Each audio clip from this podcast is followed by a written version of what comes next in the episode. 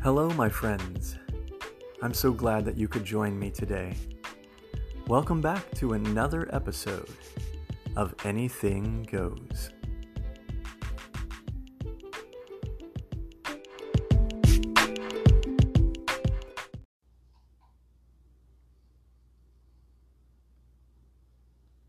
Hey, welcome back to another episode of Anything Goes. I'm so glad to have you here again, my friends and family of the Anything Goes podcast.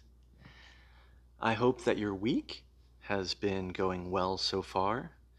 Um, I pray that any challenges you may be encountering can come to a um, helpful resolution sooner rather than later. I wish a bit of good health and delight in every single one of your days. Well, today I thought I would get a little bit quirky with us. Um, as of late, I've really been getting into a little kick on learning some more about quantum mechanics um, and how that those theories and those ideas can relate to the world around us in some very peculiar ways. Um, so, in saying that, I will first acknowledge I am no astrophysicist, I am no quantum theorist, or whatever it would be, quantum mechanic, I don't know. Um, I'm just someone who is fascinated by these things. Um, that said, also, what I am stating is just simply what I am absorbing and thinking about. So, as I know that you will do, because this is the community we are, I encourage you to research for yourself and find out more. Um, don't take my word for it. I'm just a fan. I am no quantum scientist or any of that stuff. That all said, lately I've been looking a lot more into quantum mechanics and quantum theories in regard to that, and thinking about some of these interesting um, occurrences that we learn about in there. So I kind of went down this rabbit hole on uh, YouTube. I found this guy that's very much so into quantum mechanics. Um, I believe he actually studies that. And uh, his videos, uh, I'll be honest, they're not all that entertaining, um, but they're not built for entertainment. They're built to educate and to help people learn.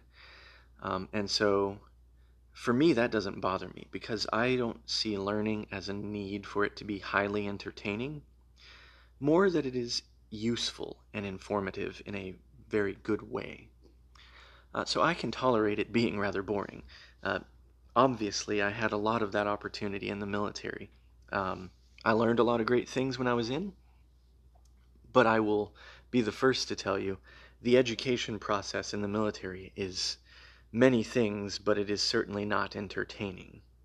I don't know that I ever had an entertaining uh, learning experience in the military, but it was informative.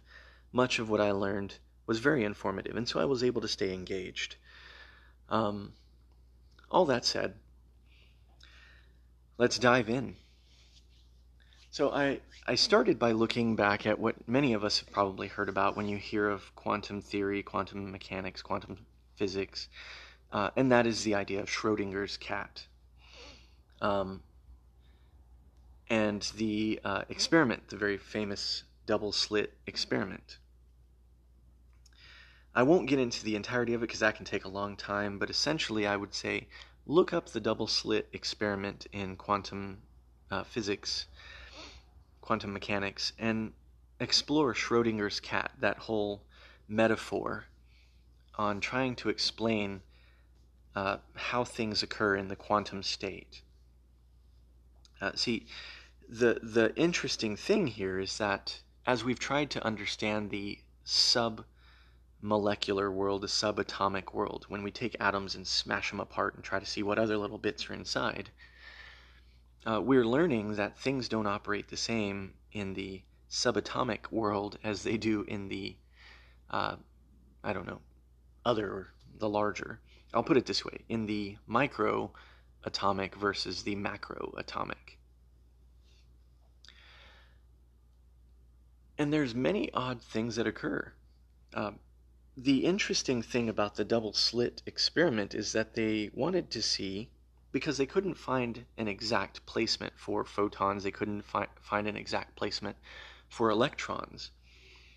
Depending on when you were born and when you went through school, you may have been taught the diagram of an atom with the protons and neutrons in the middle all clustered together, and these rings uh, or circles going around the, the nucleus with an, with an electron on each one.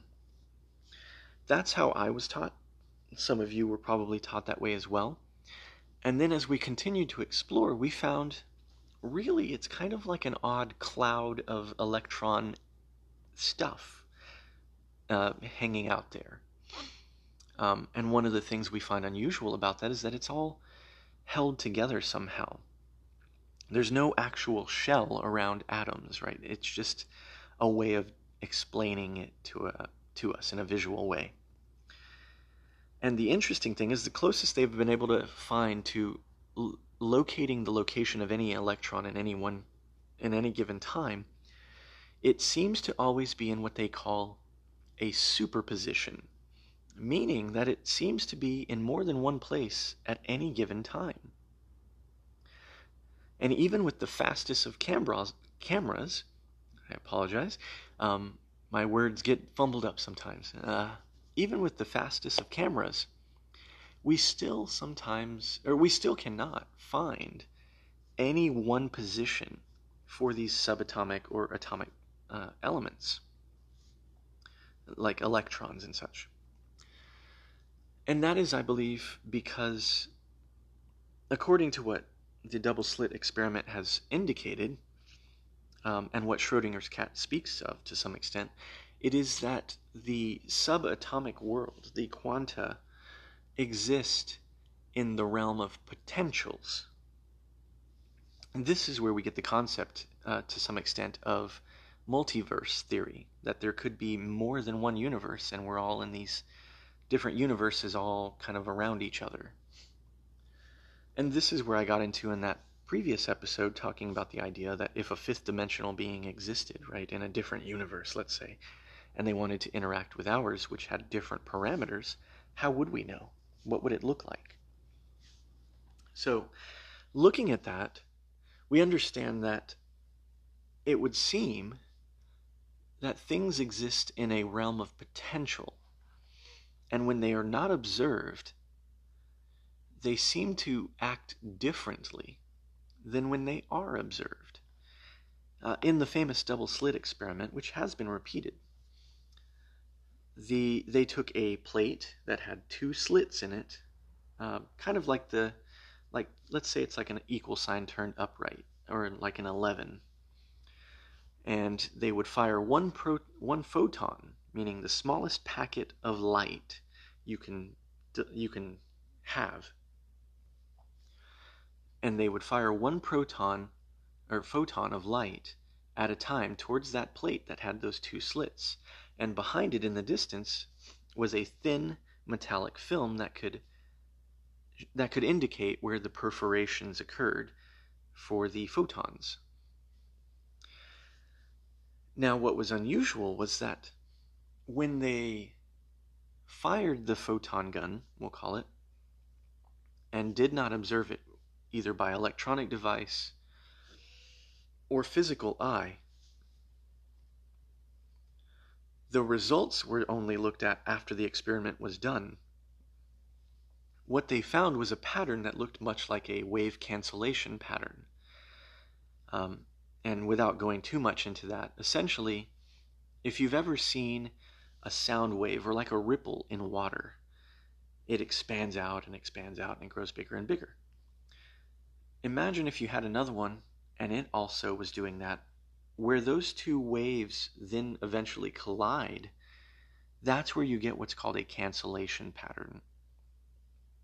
And so essentially, um, areas that are opposite. So if you have a high, a peak of a wave, and a trough of a wave, those would cancel each other out. And if you have two peaks hit, then those get amplified, or two troughs hit, then they amplify the other direction. And that creates that uh, wave cancellation pattern. So essentially, if you were to visually see it, it would look like vertical light and dark bands moving across the, uh, the field. What's interesting is that that was not what they expected. But when they then put a device or had a person observing it, they found that what happened is the light photons reacted as one would expect them to, meaning the, the film that recorded where the pho- photons perforated was primarily blank with two slit patterns as if it was passing through. But the odd thing is this remember that this whole time, that photon gun is firing only one photon of light at a time.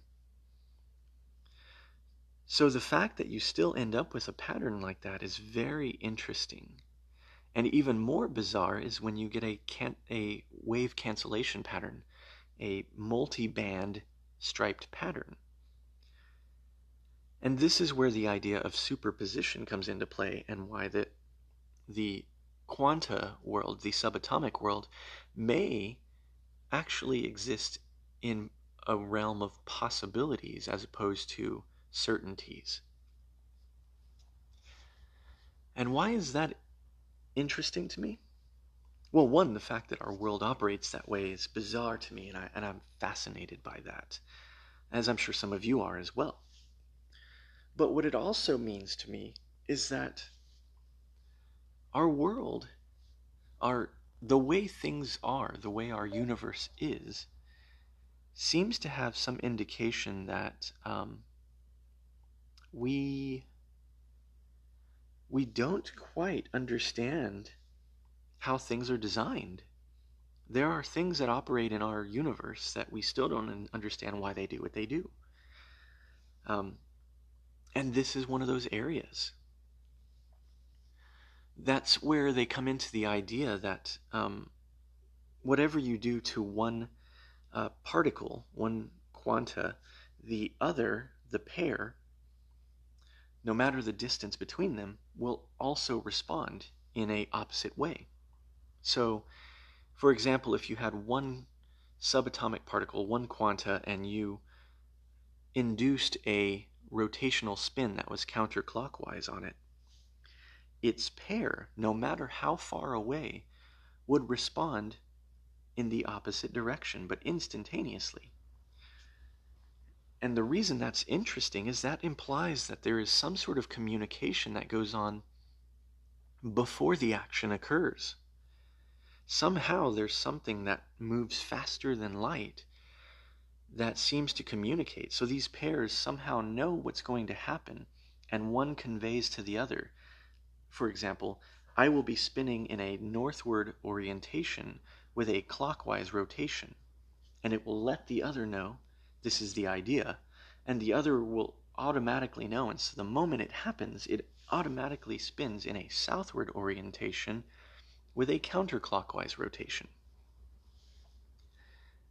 It's very bizarre and very fascinating um, because the implications of what that says about the way we live our lives and who we are as human beings and this world has some very interesting and profound impacts potentially. And, and that's what I, I, I find so uh, intriguing to me about delving into this. And certainly as we move forward, I'll, I'll, get into some of the other ideas of how that correlates to the macro world. Um, but I wanted to talk through some of that because it's, it's just interesting to me. And I certainly hope that you will go and look for yourselves, as I know we do in this community, um, and learn some more about this. Because while it may seem rather heady and uh, can kind of make your head feel a little uh, like it wants to explode, um, there's very much so some very cool things that you can learn out of that. That as you extrapolate what it's talking about and it, apply it to the world that we're all a part of, you really begin to realize uh, there's so much mystery and curiosity in this world still. There's so much we still don't know that we can delve into and try to understand. Uh, and this is where you get into the ideas of like metaphysics in a, in a way. And we'll, we'll talk more about that uh, right after this break.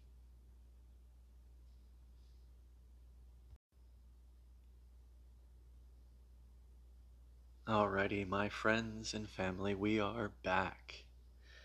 Uh, before the break, we were talking a bit and just getting into the idea of how these things can connect to what we would call the metaphysical world, um, and these how these things can be related.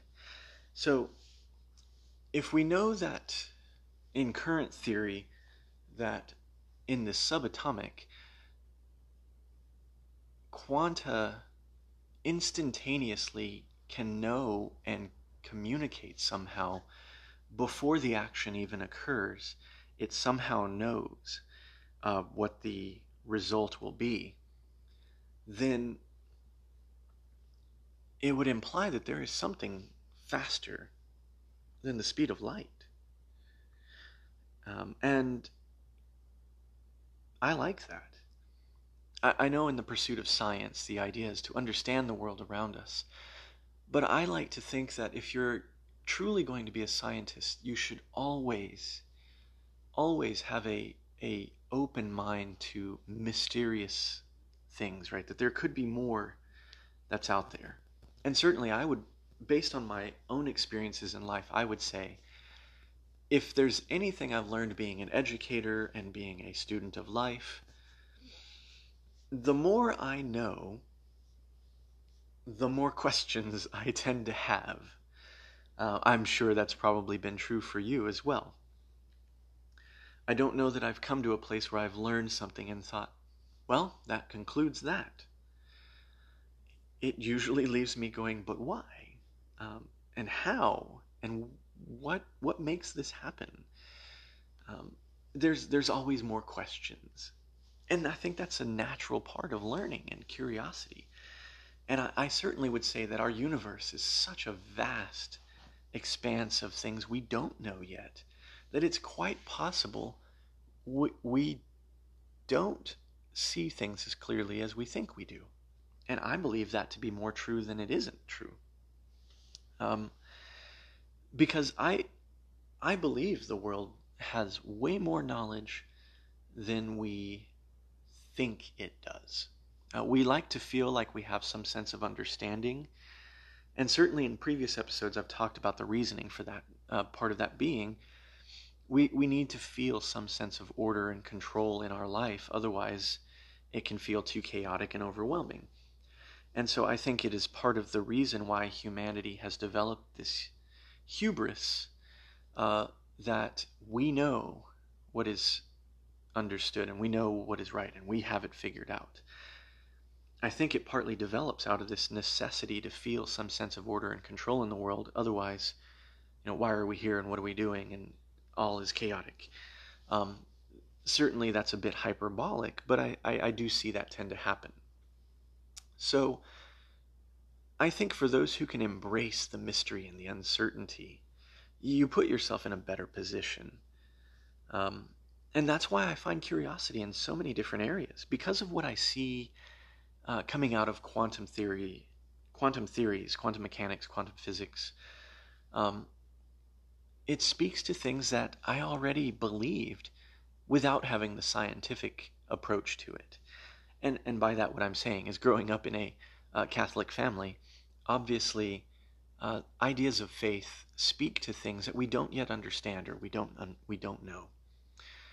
And uh, I've certainly heard some uh, big thinkers in the world who have said that there would be a day in which, you know, science would be climbing up the mountaintop and would come to the pinnacle, and there upon the top would be the spiritual man sitting there going, I'm glad that you have finally arrived.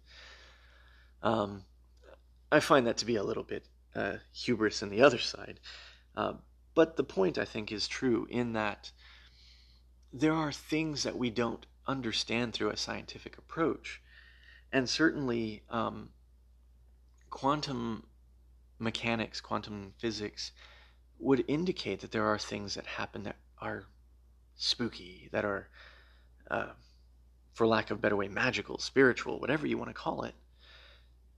And I think it is it's simply because that is the nature of the universe. Uh, we I don't know that we'll ever, as humanity, understand it all. Uh, certainly not on this side of the grave. Maybe on the other side, you understand things better, right? Um, that's what I was raised in, at least, is to to understand that.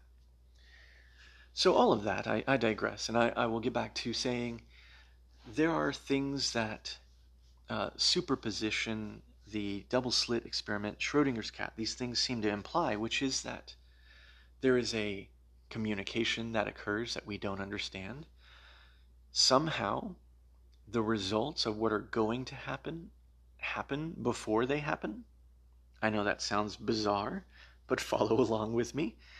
Um, somehow, there is a way by which all of the atomic things can communicate with one another.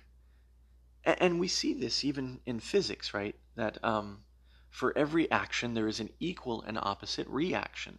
Well, in the in the ideas of what we were talking about with quantum entanglement, we see that.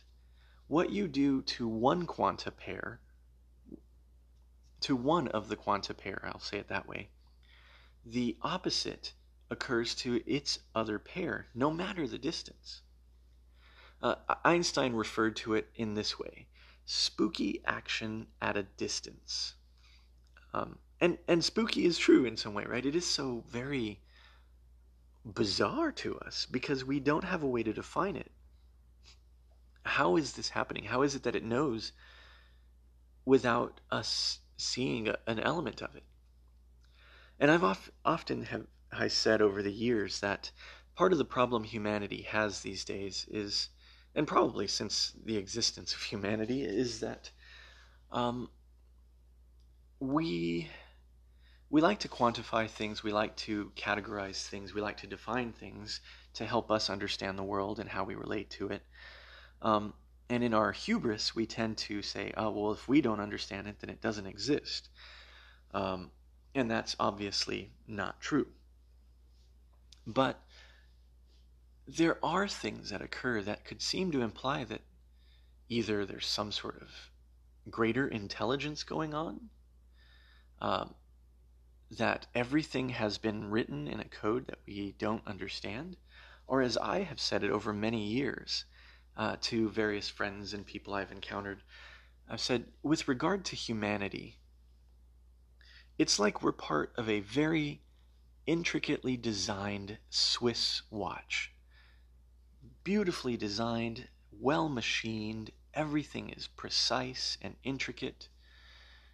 Um, but we're just one tiny cog in a very complex set of clockwork machinery. And if we're one cog in the machine, not to sound all abysmal, and that's not the direction I'm going here, what it means is that we, our perspective is limited. We can only see that which we can see around us, but we can't see fully.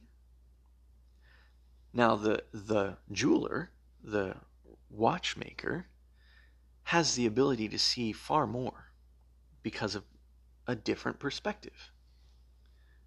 And this is where it gives rise to these ideas in metaphysics that is there some sort of greater consciousness? Is if everything is paired and, and quantum entangled, then are we all interconnected? Um, does the world feel because of what we feel, or, or vice versa? This is where you get into the ideas of like the butterfly effect. Does a butterfly flapping its wings create a tornado in Texas? um, because that's all coming from the idea that everything in a subatomic realm is interconnected and, and interlinked and locked together in some way. It's all tangled up. And any one thing affects everything else. Certainly, I've seen experiments. There was a director, I can't remember his name, he was famous for doing movies like The Mask and other movies of that nature. Uh, he did a documentary, I want to say two or three years back, in which he was exploring the idea of like this kind of metaphysical and intentionality.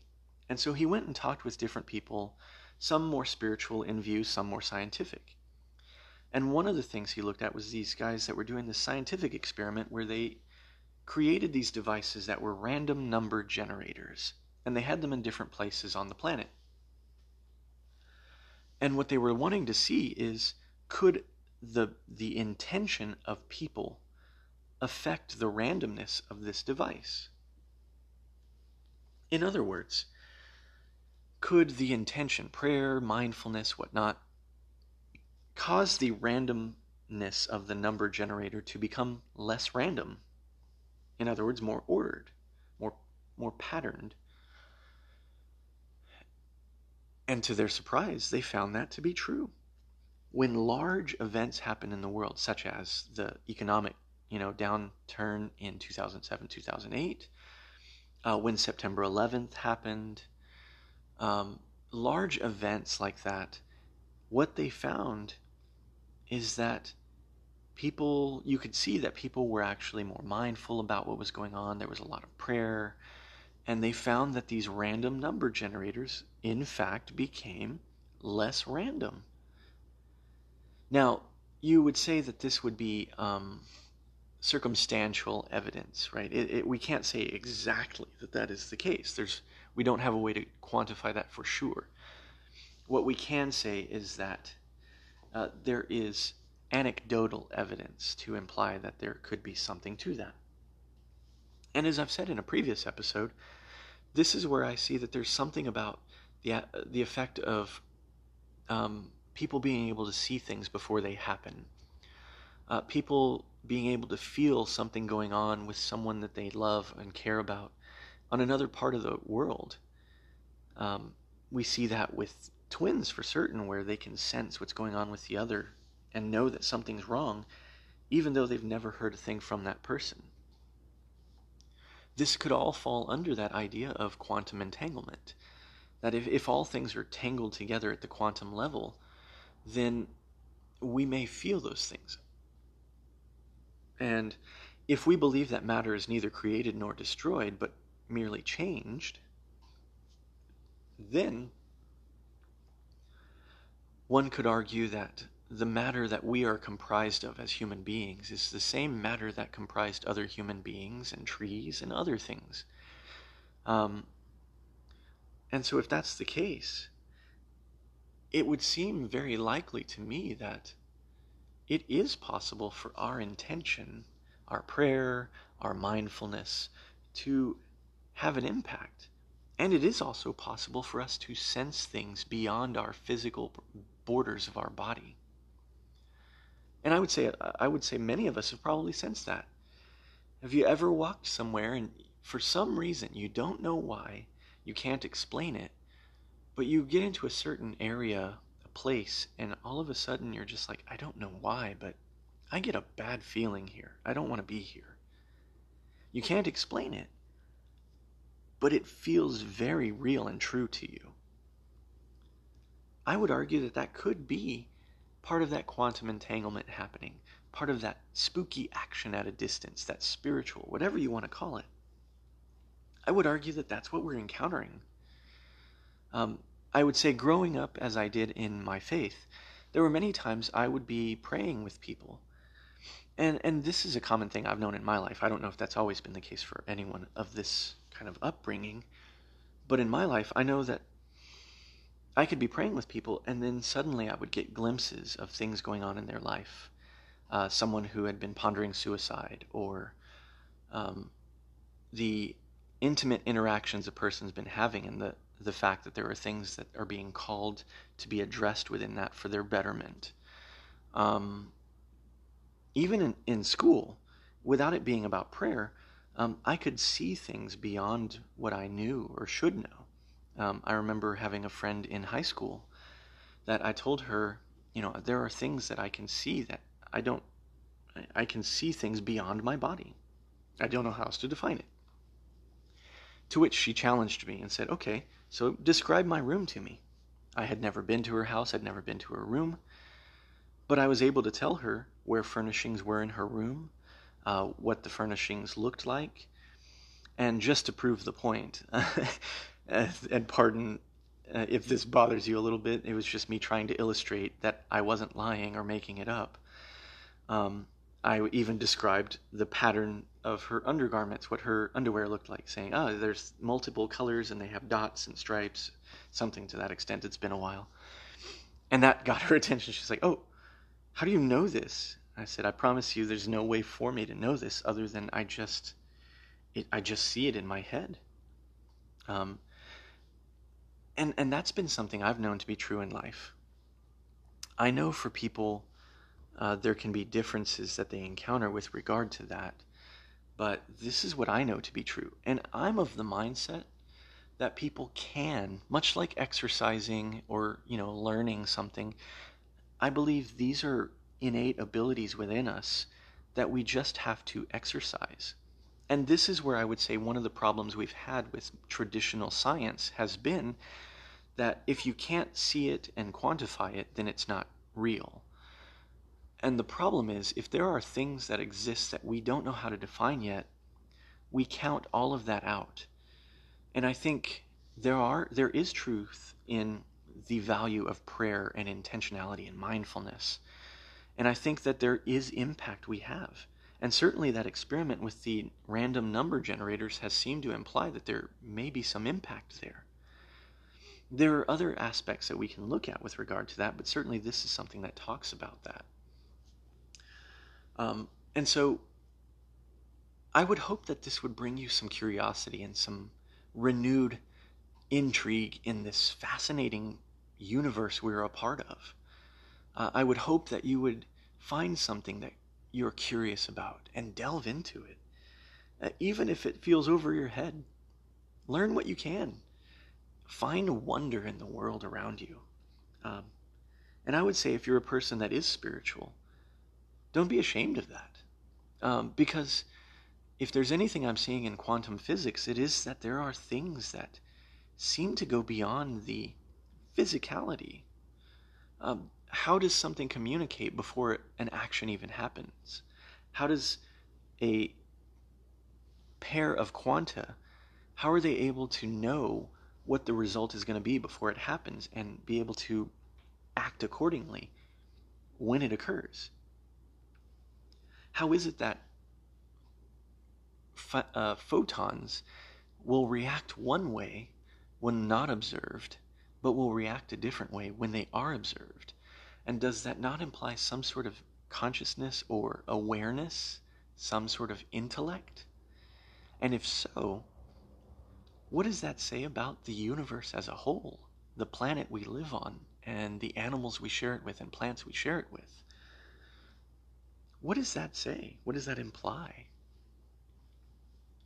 I offer all these questions and ideas not because I have the answers by any means, but simply because my desire, as you know in this podcast, is to share about the world we're a part of and the things we see and the things I observe and I'm curious about, and hope that you can find connection in that and curiosity and intrigue and a renewed hope and desire to pursue this world and and to make it better and to make ourselves better. Uh, well, friends, we will uh, wrap this up right after this break. I will be back in a moment.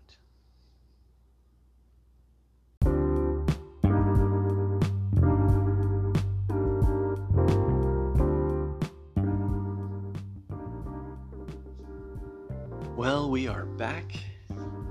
I could continue to go on, on about this subject matter for a long time, but in order to keep the podcast from getting too lengthy, I, I won't do so.